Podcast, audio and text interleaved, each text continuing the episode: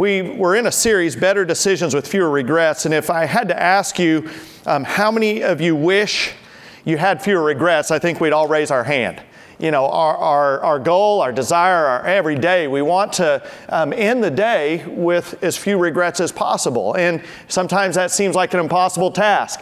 Sometimes it feels like the regrets stack up as the day goes on. Um, but if, if we would get to that place where we make better decisions on the front side, then Lord willing, we could anticipate having fewer regrets on the backside. I'm not going to start with a passage of Scripture. I want you to think about some things, and then we'll just kind of read some passages in 1 Samuel. If you want to turn there, um, we'll be looking at 1 Samuel 13, but we'll get into that as we go along in the message. How many times have you been faced with a question that's disruptive? You know, maybe it wasn't a bad question, maybe it was a great question, but the way it was asked, or the timing. Something about it just got on your nerves. You couldn't get past it. You really didn't respond to the question. You just responded in frustration because the question um, did that to you. Someone, you know, have you ever said, well, it's not what you said, it's how you said it? And maybe it's just the person asking the question and the question that actually stepped on your toes. It wasn't the question at all, it was the person who asked it. And, and just our, our preconceived ideas and frustration and the tension that we all live with. Maybe it was a really good question, um, but maybe we just didn't like the timing of the question. We weren't prepared to answer the question then. Um, maybe the question, and a lot of times it's the question and how it's asked or when it's asked, it just happens to ruin our plans uh, we know the question was deserved. In fact, the person's close enough to know to ask the question, and, and here we are. Now we've got to rethink what we're doing, and we know they're right all along, and, and we get frustrated and, and we'll react. We'll, we'll say something just to express our frustration. You know, questions like, How much did you spend on that? I mean, that's a, that, that question will get you sometimes.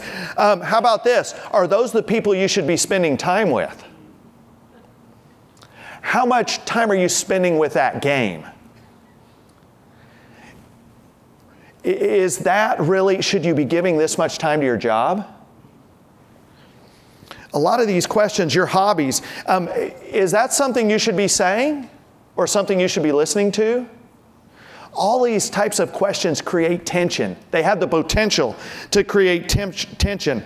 But if we're going to make better decisions with fewer regrets, it's because we give attention to the tension.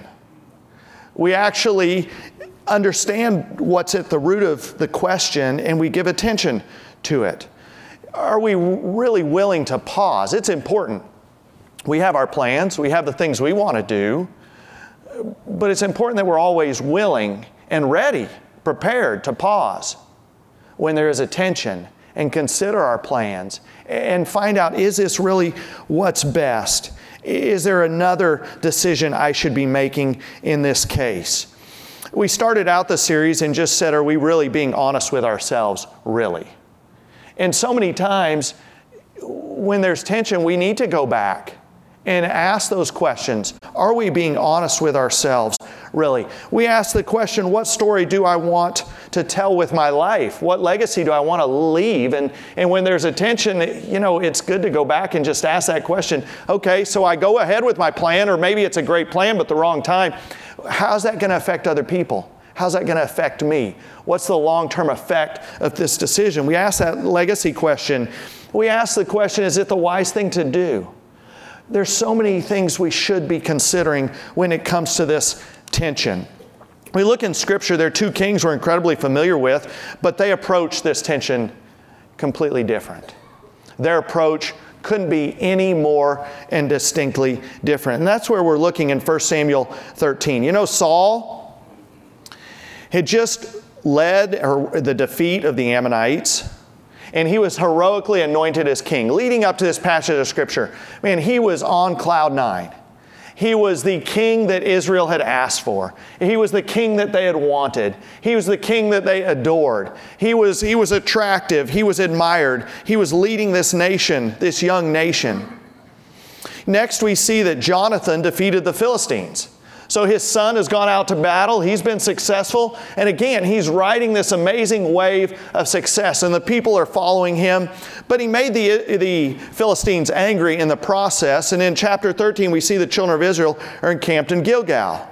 And, and, Saul is waiting, and we all know this story. Saul is waiting for Samuel to come. He, he knows what his role is as a king, but in Israel, the priest had an incredibly important role and they had specific responsibilities. And, and the, responsibilities of the king, the responsibilities of the priest, they didn't overlap in that way. And so he's waiting for Samuel to come and ac- uh, offer these sacrifices. But there was a problem. And we, and we see that in this passage. In verse 6, let's read it together. In 1 Samuel 13, we see the issue. It says that the men of Israel saw that they're in a strait, for the people were distressed. Then the people did hide themselves in caves and in thickets and in rocks and in high places and in the pits. And it says, And some of the Hebrews went over Jordan to the land of Gilead. So here the children of Israel, they're encamped against the Philistines, and the Philistines are a formidable foe, and they're getting nervous. The tension is building. For Saul, the tension is building. For the people, the tension is building. And it says they're leaving, they're fleeing, they're hiding. This, you know, going from victorious and conquering to now intimidation and they, they can't attack they can't go out to battle they're waiting and the waiting has become incredibly painful so in verse 8 we see paul or saul is, is faced with a tension at the end of verse 7 as saul he was yet in gilgal and all the people followed him it says trembling so here now he has um, not so eager followers verse 8 it says and he tarried seven days according to the set time that samuel had appointed but Samuel came not to Gilgal, and the people were scattered from him. Here's Saul. He's in a difficult spot. None of us tonight would envy what was going on with Saul right then in the nation of Israel. You know, Saul is thinking in his mind, like us, if we were there in that position, we would be thinking, you know, Philistines encamped, larger army, uh, we're not going to be able to defeat them. Samuel, who knows where he is? He was supposed to be here and he's not. All the people are trembling, they're scared, and now they're scattering. He's thinking, I know how this is going to end, and it can't end well. He's thinking, here I'm the king, I'm leading these people, I'm not doing my job because they're, they're being scattered. I need to fix this problem. And there's that tension that's there. What do I do? Do I wait? Do I wait on God? Do I wait on Samuel? Or do I just get the job done? What needs to be done so we can move on, so we can attack the Philistines? Verse 13, um, we see the Lord correcting Saul. He, as soon as no longer, no sooner had he offered the sacrifice, and then Samuel comes. What does Samuel say in verse 13? Samuel said to Saul, Thou hast done foolishly. Thou hast not kept the commandment of the Lord thy God, which he commanded thee. For now would the Lord have established his kingdom upon Israel forever. But now the kingdom shall not continue. The Lord has sought him a man after his own heart. Lord had commanded him to be captain over his people, because thou hast not kept that which the Lord had commanded. He made a mistake, took things in his own hand. The tension, he couldn't handle the tension. He wasn't willing in that moment to accept the tension that was placed there by God. God was in control. God had delivered Israel. Israel, Saul, Saul could see the history of God's deliverance. It's something he knew. He knew how he had delivered the children of Israel from Egypt. He knew how he had delivered them in the wilderness. He, he knew how he had helped them to cross the Jordan River and he had delivered enemies into their hands. And he had all this history of God's deliverance, and suddenly God wasn't there for him. He took things into his own hands. He wasn't okay with the, ten- with the tension. And what did the Lord say? He says, I've sought out a man after my own heart. Man, so many regrets. You know, when you look at Saul's life, he didn't learn from that situation. He turned around and, and did the same thing again. He took things into his own hands. We see Saul doing that time and time again. He had the instruction. He had the tension. He had good reason to pause, to consider his actions. He had all the information, all the knowledge, all the reason. He wasn't okay with the tension, and because of that, he lived with regrets. And, and David came to replace him simply because he wasn't okay with this tension. The man was David. We know that the threat now, Saul sees him as this threat. David goes out, he defeats Goliath. He's victorious. The children of Israel are singing his praises. He's victorious in numerous other battles, and Saul was in attack mode. Saul couldn't stand it. Now he had someone he knew would succeed him, but he wasn't okay with it. He wasn't ever okay with what God had planned, really. So here David is. He's running from the man who he had been anointed to succeed. He had been anointed by God to take Saul's place and to lead the, his chosen people, the nation of Israel. So here Saul, David is with a group of 400 men. They're fugitives. They're people who've, who've come and gathered around him and they're going to fight with him and for him, and they're hiding in Engedi. It's this wilderness area, and it's about 30 miles from Jerusalem. It's not too far.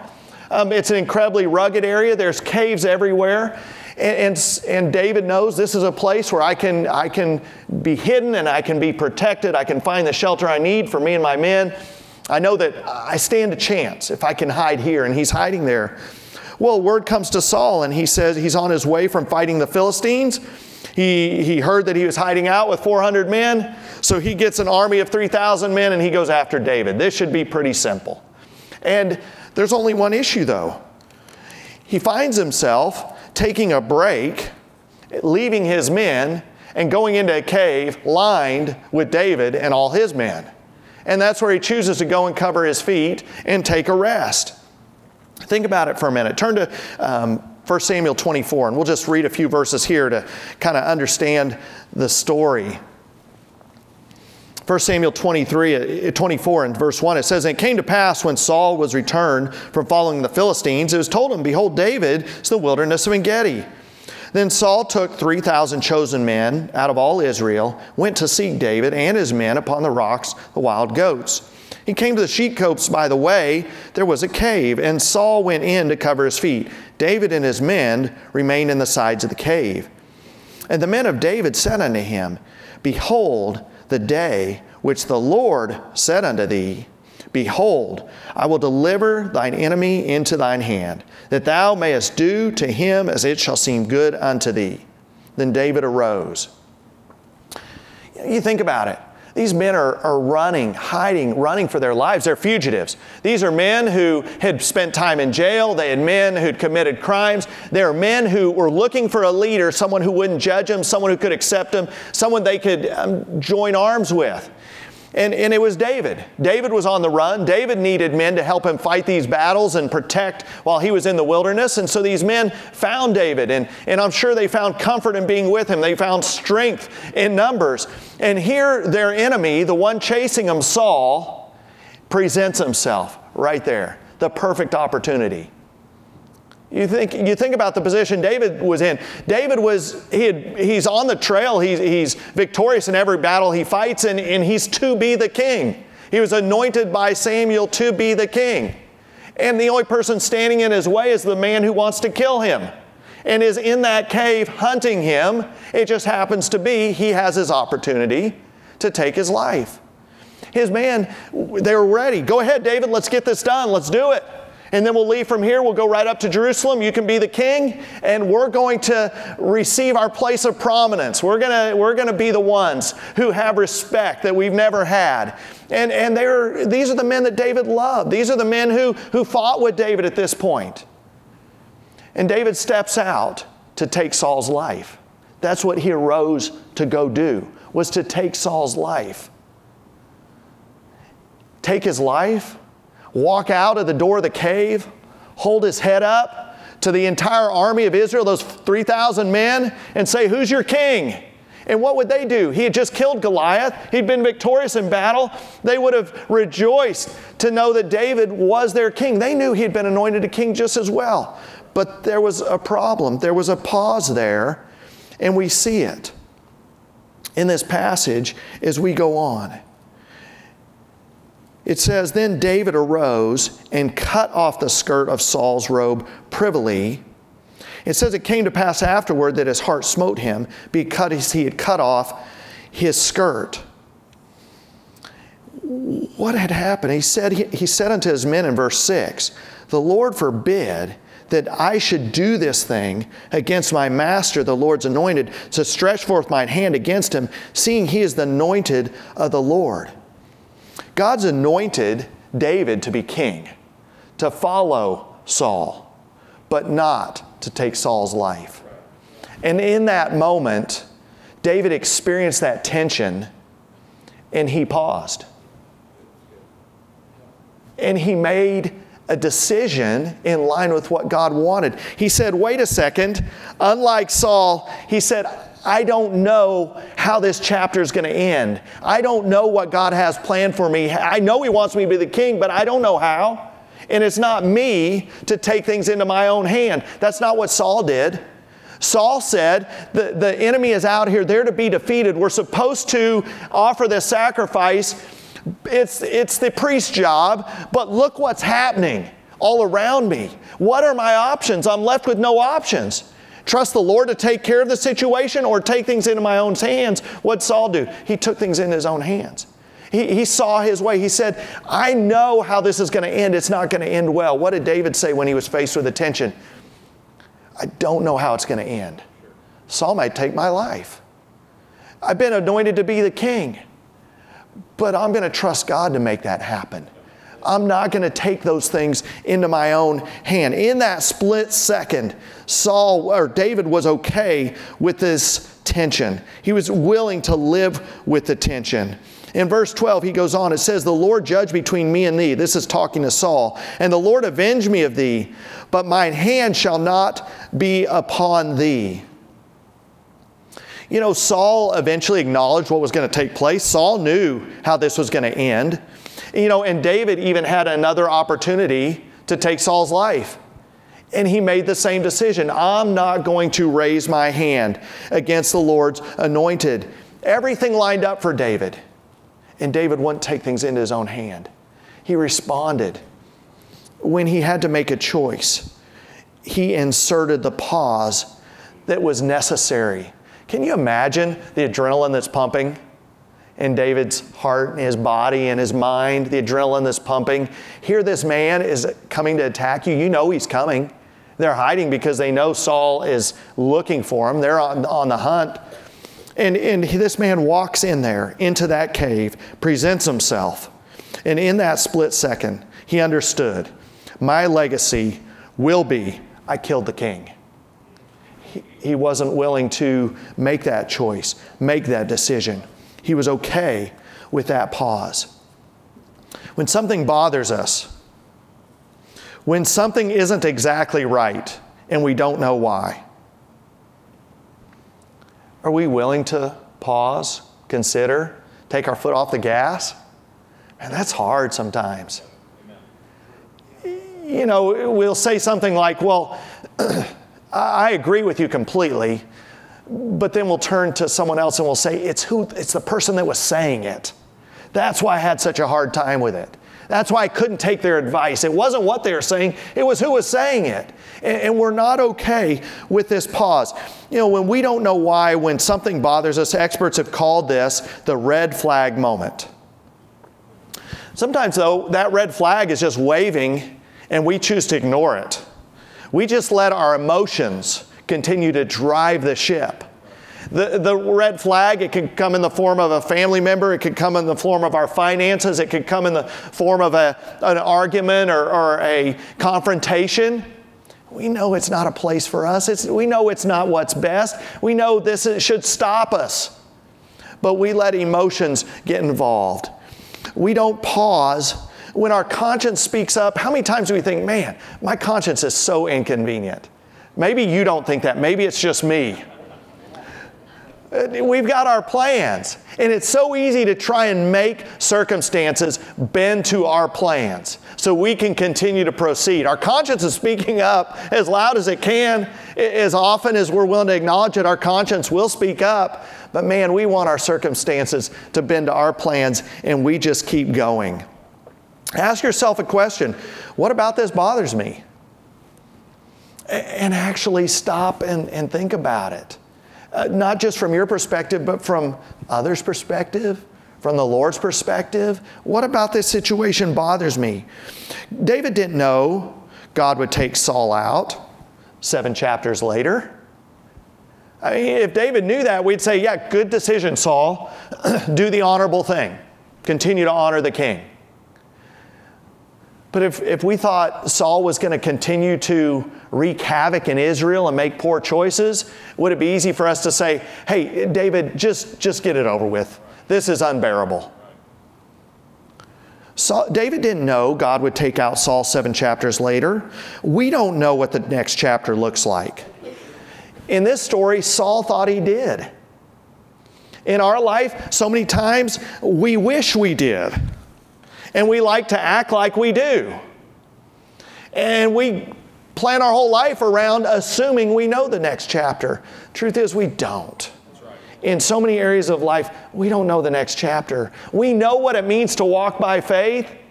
Walking by faith is acknowledging, I don't know what the next chapter looks like, and I'm okay with it.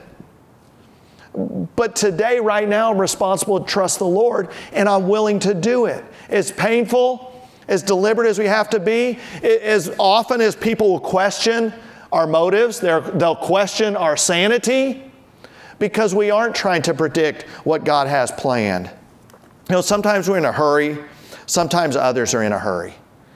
It's so easy for us to outpace God and His plan.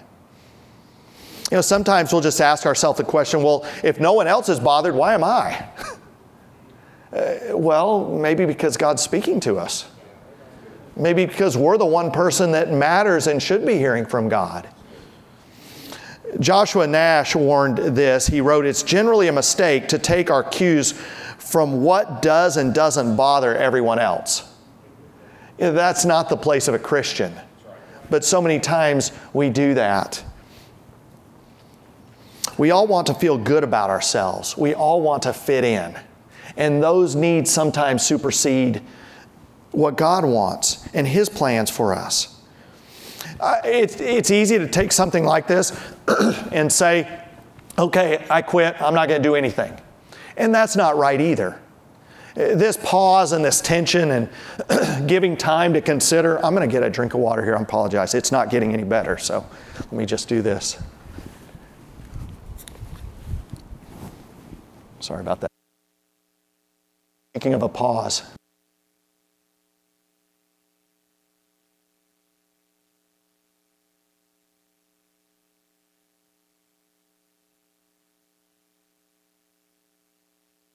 It's a good game. Okie doke. I turned off, he had me off. I turned me on to say he had me off. Turned, and then I couldn't remember whether I was off or on over here, so it got crazy in a hurry. We can't allow ourselves to go to a place of inaction. That's not a place of faith either. God expects us to act, He gives us the wisdom to act. And that's what we're talking about here. We're talking about God's wisdom, not relying on our own wisdom. That's what Saul did. He, he, relied on his own understanding. David didn't rely on his own understanding, he did take action. David was a man of action. And, and this pause or this tension is not an excuse for inaction. What is an excuse for? It's an excuse for prayer. It's, an, it's, it's taking time to listen to God. It, it's taking a few moments to get counsel. It's, for me, listening to my wife. Uh, for me, listening to my son Isaac when he asked Dad, Did we check the lock on the hitch? It's, it's time to pause and, and make wise decisions in simple things, in complex things. It's being considerate, not, not being ex- using um, this as a, an excuse for inaction. You know, if we contemplate, if we take time, we can make better decisions with fewer regrets. In my own life, you know, just studying and preparing to teach this, thinking, uh, my personality, I tend to push. I tend to look at an obstacle, figure out how to take it down, get around it. I've been called a rule breaker. I don't really feel like I've ever broken any. Okay, that's, that'd be such a huge lie. I, I have broken a rule or two. But I just try to understand the rules. And what's not articulated, I don't concern myself with.